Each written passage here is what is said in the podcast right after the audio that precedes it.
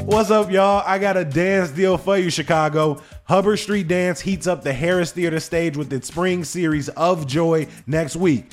Now, this is some of the most dynamic, cutting edge contemporary dance made by the world's leading choreographers right here in Chicago. I'm excited for echoes of our ancestors by Maria Torres, among other creators. But you can only catch it for three performances between May 17th and May 19th. Luckily, CityCast Chicago listeners can get tickets in any section for 20% off using code CityCast online or over the phone. Visit hubbardstreetdance.com for details and use code CityCast. Today on CityCast Chicago, Board of Ed votes Chicago police officers out of schools. What will the Bears do with their number one pick? And after 45 years, Chicago says goodbye to meteorologist Tom Skilling. Joining me to talk about it all, Tribune sports writer Shakeia Taylor and freelance journalist Crystal Paul. It's Friday, March 1st. I'm Jacoby Cochran, and this is what Chicago's talking about.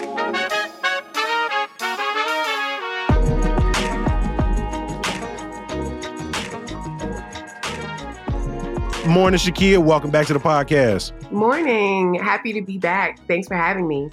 We are happy to have you here. And morning, welcome back, Crystal. Thank you so much. Yesterday on CityCast Chicago, we released our guide to March, and we were getting a little bit ahead of ourselves because this is a leap year, meaning we had an extra day of February. But there's so much going on this month that we had to jump on it. Everything from Women's History Month, so we played a little bit of trivia on the podcast. Of course, we had to talk about St. Patrick's Day, Chicago Hinge, and a few other things happening. But I want to check in with y'all. What is something you are looking forward to in March besides the unpredictable weather? Shakeia, let's start with you. What, what's something you're looking forward to in March, G? I gotta, I gotta, I gotta stick to sports. I'm looking forward to opening day. Baseball season is usually the my time of year. I'm super hyped. Not necessarily for the local teams, but I'm hyped. but I'm hyped in general because baseball means summer is on the way. Facts, facts. Last time you was here, we had some wild predictions about how the Bear season was gonna go. So we want to avoid making any predictions about where the Cubs or the Sox will end up come. I don't know, September. So we'll we'll save that for now. But but I am excited for opening day. And every year I find a way to get up to Wrigley and find a way to get over to uh, Comiskey. And so I am excited for opening day. Crystal, what are you looking forward to in the month of March? Spring break. That means I gotta drive my kid to school at 8 a.m. every day. That's it. That's it right there. Do, for spring break, is y'all just gonna be in a crib together? Is this a sort of take your butt outside? I'll see you later in the day. Oh, it's very much a outside situation. very much to get outside. But the thing is, I get to get outside too, and it's finally, hopefully, going to be warm and not like randomly hailing. So that'll be Mm-hmm. nice. Beautiful. Again, this was a really unpredictable week for weather, but it also means we had some big stories across the city of Chicago. And if you're new to the podcast, every Friday, we like to bring in some of our friends to talk about the stories they were following this week. Uh, Crystal, let's start with you. Last week, the Chicago Board of Education unanimously voted to terminate its $10.3 million school resource officer program in Chicago public schools. I mean, this has been on people's radar for the last few years as more and more schools have moved away from officers. But between this vote and a new production at Timeline Theater, uh, this this topic feels more relevant than ever.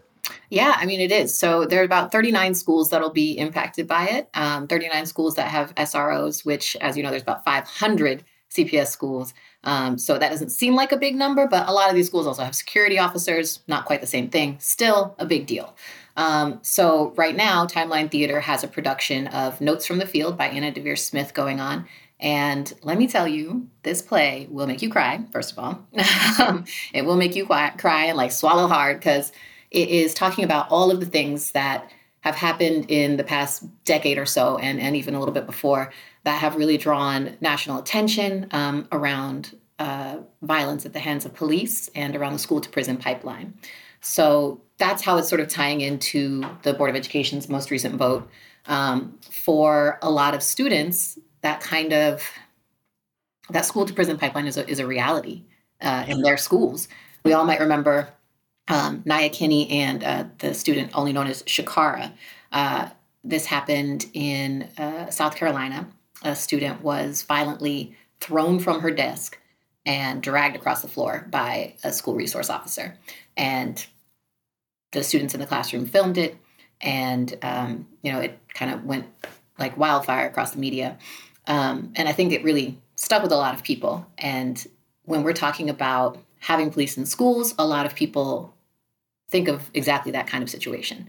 Um, and some students have that exact sort of experience just this intimidating presence, this distrust with um, the police, and then just feeling sort of policed in their schools, a place that's supposed to feel safe for them. That's not everyone's experience. So this was a pretty controversial vote. Uh, some people were pushing back because they have really strong relationships with the officers, the school resource officers in their school. But for the students that I spoke to uh, for the story that I wrote, they were students at Alcott uh, College Prep um, on the Northwest side, and they don't actually have school resource officers in their school. But what they talked about was having encounters with police outside of school and how that can impact them even in school and in their like future future academic endeavors essentially um, and that's a large part of what the play was about is how these violent interactions can impact you whether they're happening in school or outside of school did you get to uh, experience the play alongside of these students and you know you talked about you uh, sort of being overcome with emotion while watching it what was it like for these young people for whom these topics may be sort of not only close to home in terms of the time they may have just experienced these things or know people who have just experienced these things, uh, but also at a time when so much scrutiny around our young people seems to be sort of blaming themselves. Mm, yeah, well, so, you know, a couple of things. First, um, well, it's, it's based off of interviews with people familiar with the school to prison pipeline. She interviewed security officers, police officers, um, activists, teachers, all, all kinds of people. Um, and it's, it's a bunch of monologues, and it's a two and a half hour long play. Now, you take a bunch of high schoolers and put them in a dark room for two and a half hours and have somebody do some monologues at them. What do you think is going to happen? So, like, some of them were sleeping. I'm not to lie. Um, and, you know, they were kind of restless um, at times, especially when there were monologues that kind of seemed like uh, probably what they deal with, you know, every day from grown-ups, just somebody lecturing at them. But then there were these moments where I was, I think, probably doubly impacted because I saw how much they just kind of straightened up and got really quiet and were just wrapped. Um, something that is not easy to do with a bunch of high schoolers in a dark room for two and a half hours. Um, and one of those scenes was definitely Niya Kenny. Um, and another one was this man, Taos. And he was talking about his own experience. Started off just going to school and then being a sort of normal kid, but having a little trouble paying attention, you know, getting into a little trouble, and people just gave up on him. Suspension, suspension, kicked out, um, moved a bunch of different schools, and how that sort of very easily and inevitably led to him ending up in prison. Um, and the kids, again, were very just focused. It just, all the restless, like knees bouncing and hands ruffling and little giggles and stuff just stopped, and they're just paying attention. Um, so I think that was an indicator of how close to home this is for these students um, and a reminder that these kids, these are kids who have lived through so much a pandemic, mm-hmm. um, the most high profile police brutality cases that we've had in the last decade. They were in middle school and elementary school when these things were happening. Um, and as one of the facilitators who helps with the timeline uh, said, was just, you know, we'd be fools if we didn't think they were absorbing this stuff. The Johnson administration has outlined this plan to remove SROs, but a, a full plan will be uh, coming, I believe, by June uh, on sort of how the, the, the board plans to move forward. Uh, but if you want to see notes from the field at Timeline Theater, it is playing now until the end of March, and so we'll drop a link to tickets in the show notes.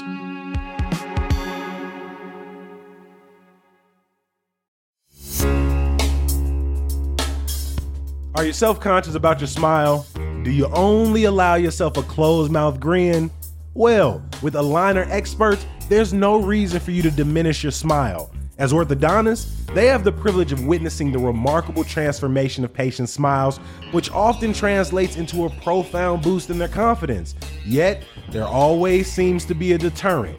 I ain't got the time, I don't have the funds. Luckily, Aligner Experts is redefining convenient and accessible clear aligner solutions. With customizable treatments, transparent pricing, and their cutting edge 3D scanners and dental monitoring technology, you can transform your smile through the convenience of your own schedule. Stop in at their West Loop or Lakeview clinic today for your complimentary smile assessment. Aligner Experts your destination for advanced clear aligner solutions. P.S. They got another clinic on the way, so stay tuned for their Old Town location.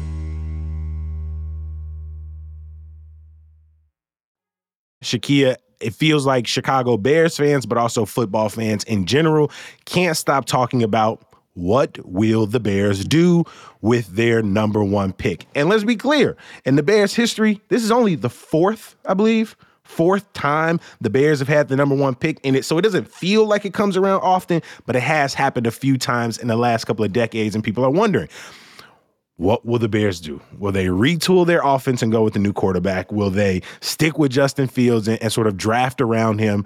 Uh, Shakeia, this courtship has been going on and will continue to go on for the next two, two months. What's the latest, uh, especially out of the Williams camp? What I am finding to be incredibly interesting about all of this, keep in mind this conversation has been happening for months and even I'm exhausted of it. I can't imagine what it feels like to be a fan, you know? But one of the things that happened this week is the NFL Combine is going on in Indianapolis. And uh, Caleb Williams had a conversation with a journalist at ESPN on the phone.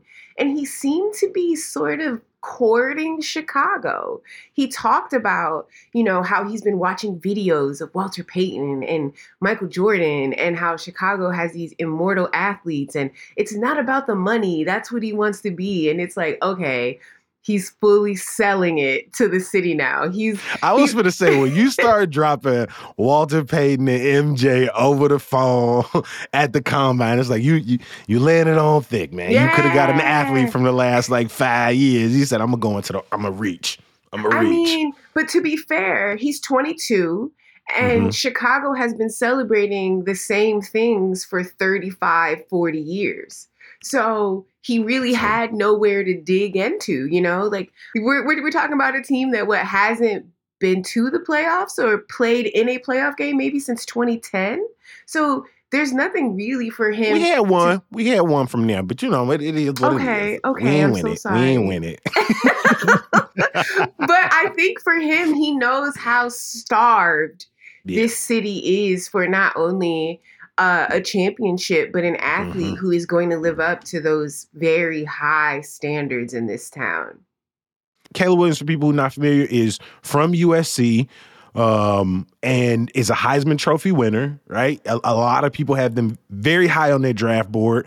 Um, I watch a few pundits who say maybe pump the brakes a little bit. We don't know how much we know uh, about Williams' possibility. I mean, how many number one or first round quarterbacks have ended up uh, not being mega stars? And so people have asked us to sort of sit with Fields. Just from your kind of sports perspective, do you think it's too early to pull the plug on Justin Fields to be going for another sort of franchise quarterback, the Bears' eternal uh, battle? I do. I mm. actually. Mm. I watched an interview with uh, Bears CEO Kevin Warren and uh, Brandon Pope um, from On the Block. And I noticed that like something he said was he would love for the team to get a haul for that first round pick. Mm. He'd love to be able to say, like, hey, we can use this pick and build around the team. I think that says something. I know that a lot of people are are not Justin Fields people. They are very much so get away from him, get the new guy. But if you bring in the new guy and you don't work on building the rest of the team, you're gonna be in the you same end up place. in the same place. And I, mm-hmm. I, I mean, that's all I keep saying. You know, happy to be wrong, of course, if it makes the city happy and they're winning. But I also think there's something to be said for a team who has never developed their own quarterback to suddenly think that now when you couldn't do it with this one guy, you can do it with another. Um, I actually believe this to be one of those like franchise make or break decisions. Ooh. The, the way they go could impact the fan base for years to come. We're kind of at a point in the road where you have young Chicagoans who are Packers fans. If my great uncle Tony were alive, he would be cursing out their families. But that's what has happened. I got I got some homies who Packers fans. You know, so so you know Yeah, exactly what I mean. People like winners. We love to give bandwagon fans a hard time, but everyone likes a winner.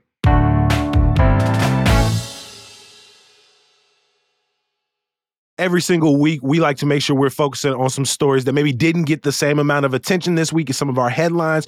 So, Crystal, you brought up a great story earlier today from Maxwell Evans, a friend of ours over at Block Club Chicago, who did a recent feature about black steel workers. Uh, can you tell us a little bit about his work? Sure. Yeah. Well, um, honestly, I was I was first drawn into the story by Colin Boyle's amazing portraits of some of these black steelworkers who used to work at the largest steel plants um, on the South Side um, in the 60s, 70s, 80s. Um, and then, uh, you know, Maxwell's reporting really drew on the rich history that was there and the promises that were made. People came largely from the South, part of the Great Migration, came up here with this these promises that if they went and worked at the steel plants, they would have, you know, college funds for their kids, they would have insurance, they would get paid, they would get promoted. Um, and, you know, some of that was somewhat true for a time, um, but they also faced rampant discrimination and they, you know, were injured on the job, highly dangerous job. And a lot of them were just sort of cut off after a certain level of promotions. And then on top of that, of course, the steel plants just suddenly started closing and that's when they kind of lost everything and you can't i, I love what i love about what maxwell does is he you know sort of subtly ties it to some of the disinvestment that happens on the south side even today like there was this booming economy and then nothing Yeah. We've done neighborhood guides and tours of places like Hegewisch and East Side and South Chicago. A lot of neighborhoods and community areas that were built up throughout those decades because of the the steel plants. What I really appreciate about Maxwell's work is the nuance. What does that mean to this day in terms of watching your neighborhood slowly not only be siphoned from its resources, lose its jobs, but what does that mean? We've talked to people who say the parades don't run down the streets the way they used to. The number of bars, restaurants in the area has sort of dwindled over the decades. And to see even 40, some cases 50 years after these plants closed, just what their generational legacy has been uh, for a lot of these families. And uh, again, you gave a huge shout out to Colin Boyle because those photos, as as so many of his pictures, just kind of pull you in from the start. absolutely i mean i think you're right though if you if you drive through you know south shore for example um, you start on the west side and start driving east suddenly you just see like more vacant buildings. And then of course those large swaths of land where the steel plants were are still there largely but just empty and unused. And it's wild because it was clearly such a big part of the culture of that area. From one must read to another, Shakeia, you recently wrote about a new professional hockey league for women that started this year. Uh, can you kind of catch people up and, and why this may potentially expand to Chicago? Um, absolutely. The the new league is called the PWHL Professional Women's Hockey League. It is the unified women's professional hockey league um, in North America. So all of the players come from not just the U.S. but Canada as well, um, which, as we all know, is the home of hockey. Mhm. Um, and one of the foundational members is Kendall Coyne Schofield, who is from the Chicago area. Um, she is a world renowned skater, right? She is an Olympic gold medalist. She, as a woman, competed in the NHL skills competition. Just an incredible hockey player. And the problem with women's professional hockey was we only saw them every four years or so. We only really got to see them around the Olympics. And there have been uh, professional women's hockey leagues formed in the past, but they didn't have either the money or the resources or the facilities um, or just the general investment necessary for something sustainable. So a group of players completely sat out playing professionally, I'll say, for the last couple of years, and they formed um, a union, uh, the Professional Women's Hockey Players Association. And through that union, they started figuring out ways that they could themselves create a league that they felt was beneficial to them and sustainable long term, and one that they felt treated them as professionals. And Chicago is supposed to be on the list for a future team. Right now, there are six cities. They're all kind of concentrated in the same general area in the Northeast and Minneapolis, of course, the U.S. hockey home.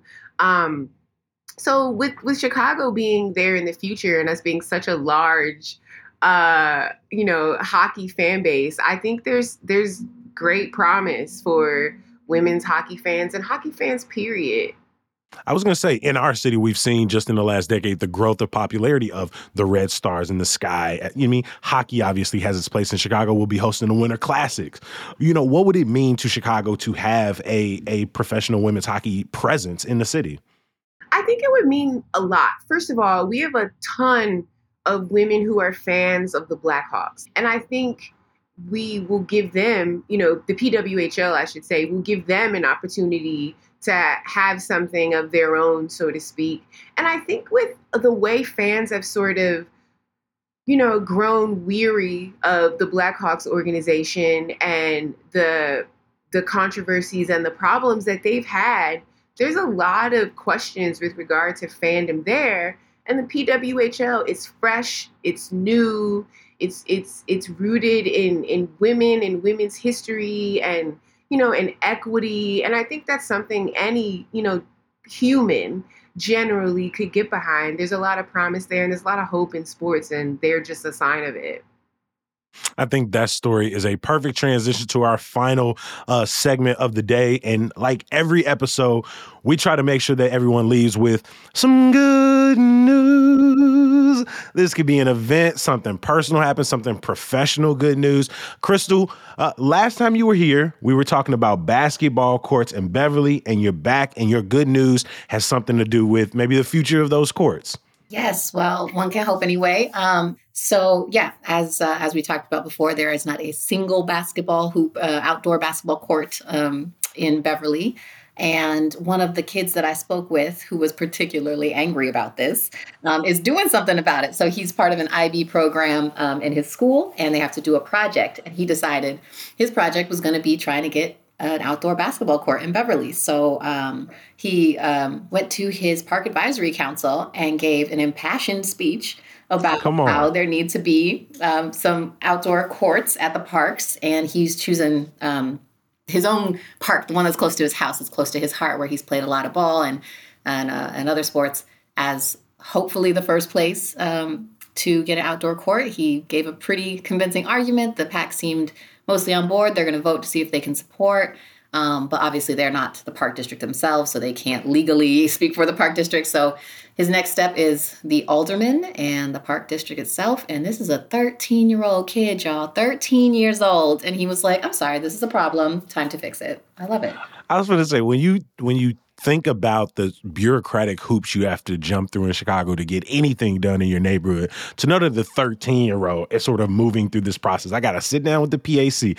They got a petition that, what, got like 300 signatures, right? And so now they got to talk to their alder. And we are, as your reporting show, it's it's so much more than there isn't a hoop there. Like, what does that say about my neighborhood? What does that say about what people want for Beverly? What people thought basketball has or hasn't represented for the neighborhood over the decades? And you know, it is a good piece of news to see, you know, young people being uh, active in their community in these kinds of ways. You know, what I thought was the most interesting part of, of his speech was he kept saying, you know, I've had to, I've seen my friends like tie up nets on monkey bars or like, you know, play in the middle of the street, things like that. And he's like, and otherwise they have to go and pay to at a community center. He said we shouldn't have to pay to play. Um, but what was what was really interesting about that is afterwards, you know, they were kind of like, "That's great, thank you for your speech we can't do that much. Um, we're just the PAC kind of thing. And so, but that didn't that didn't kill you know his his desire to push on this. Like he wasn't like, oh, the PAC. Like he has to figure this out as he's going through it. So he's like, okay, so the PAC can't do it. So I got to go to the park district. You know, they're like they're giving him advice and he's figuring it out. But you're right, bureaucracy could um, slow down maybe a, a less motivated person. Shout out to Elias Gray, um, the the 13 year old behind this campaign. Uh, Shakeia, I want to kick it over to you. What is your good news? My good news is actually a little bit about myself, really. Come um, on. we love that. Last week, I was uh, named in Chicago Reader's Best of Chicago. Um, and it really felt good, to be honest. I've lived in Chicago for 20 plus years. I've sort of really loved becoming a part of the sports community here. So to get that recognition from the locals, right? From other people here that the things that I'm covering in sports as far as the local community and the connections between sports and culture. I don't know, it just made me feel really good. It made me feel seen. It made me feel like, okay, the community is receiving, you know, what I'm what I'm putting out there and they are enjoying the fact that I'm not just writing about the million dollar athletes that I am getting to talk to the kids in the neighborhoods who are doing a little good. No, I love that. I love your reporting. We love having you on the show. Um, you know, the piggyback CityCast Chicago best podcast three hey, years in a row. Uh, and, and, so I share how good it feels to to to be seen by even the people who who are already tapped into the work we're doing. So Shakeia, we appreciate you making time for us here at CityCast Chicago, uh, and we love all of the work that you are doing. And we're waiting for your autobiography. before we get out of here, I want to make sure we leave with some good news. After 45 years, WGN chief meteorologist Tom Skilling signed off for the final time earlier this week. If you check the show notes, I'll drop a link to his his sort of parting words. Uh, Skilling announced back in October that he was going to be retiring. And what's been cool over the last four or so months is to just watch all of the love that is poured in for this man. His name rings true to them for so many of us, like myself that is what was playing on TV in in my grandmother's homes, WGN. So at some point, uh, his antics came up. At some point, his both accurate and inaccurate uh, predictions uh, was something that I grew up watching. And for him to be such a constant voice in Chicago and one that, again, 45 years in this city is a lot of history, a lot of changing regimes, a lot of mayors, a lot of new and old policies. But to be such a, uh, in many ways, beloved figure across nearly five decades. Shout out to Skilling. I hope he enjoys his retirement, whatever that brings. And, you know, shout out to WGN's Demetrius Ivory, who's got some really big, big shoes to fill. Uh, but it makes sense for one of the most unpredictable and random weather weeks in Chicago history uh, to sort of end with the departing of our fair meteorologist. Uh, do either of you uh, remember at any point seeing Skilling on your TV at some point or hearing his voice at some point over of the last couple decades? Of course. Listen, I have a Tom Skilling brief story that I will forever, ever, ever love Tom Skilling for. I'm sure you all remember 2011, the blizzard of 2011, right? I was at work downtown and everyone was like, oh, you know, meteorologist. And I go, no. Tom Skilling said that we should it's be on our way home by 1 p.m. At 1 p.m., I'm going home. My boss was like, well, you can do what you want. Meteorologists are wrong, blah, blah, blah. I was the only person who left my office at 1 p.m. and came home. Everyone else was struggling to get home. Your girl was at the crib. I had some beers on the balcony waiting for the snow to, to make them cold.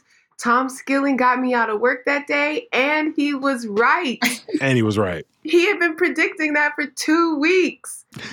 So shout out to Tom Skilling for getting me out of work and making my boss at the time look silly. I will say I am hugely grateful to both of you all for making time. Crystal, all of the work that you do as a freelancer in this city, I want you to know we see it here at CityCast Chicago and we appreciate it. Shakeia, thank you so much for coming back, whether we are talking sports or talking our Herald's orders. It's always a pleasure, my friend. Thanks. Thank you so much.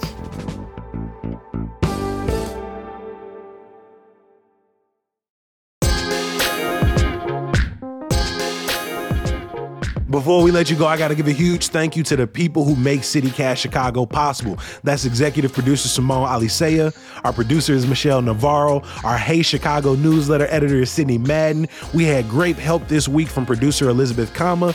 The music we all love is from Sam Thousand, All the Kimonos, and Mark Greenberg from the Mayfair Workshop. As always, my last thank you is for you. I appreciate you making time for us. Be back here bright and early on Monday when we're talking about TIFF 101. Talk soon. Peace. I'm sorry, do Cubs fans like winners? What? I also think the Cubs are kind of an exception. Here's why. Because the Cubs operated off vibes for 108 yeah. years. And you gotta give credit where credit is due. When you can throw such a party that your team can lose 100 games and everybody is still kicking it, like, come on, game over. The Cubs win vibes curators of the century.